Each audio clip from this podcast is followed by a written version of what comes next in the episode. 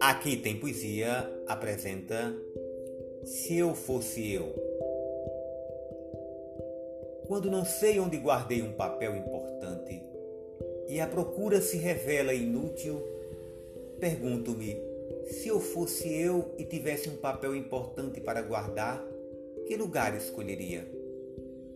Às vezes dá certo, mas muitas vezes fico tão pressionada pela frase se eu fosse eu que a procura do papel se torna secundária e começo a pensar.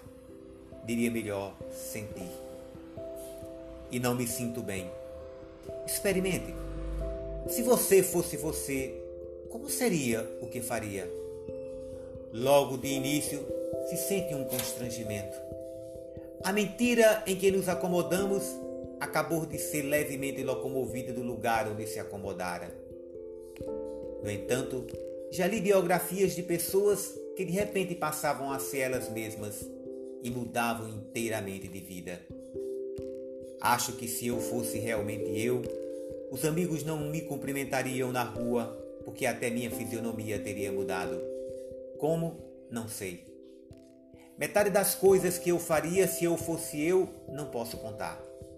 Acho, por exemplo, que por um certo motivo eu terminaria presa na cadeia e se eu fosse eu, daria tudo o que é meu e confiaria o futuro ao futuro.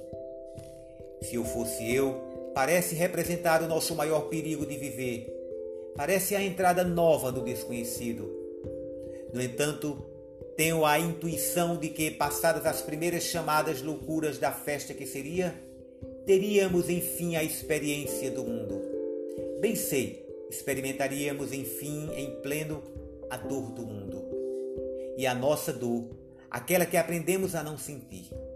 Mas também seríamos por vezes tomados de um êxtase de alegria pura e legítima que mal posso adivinhar.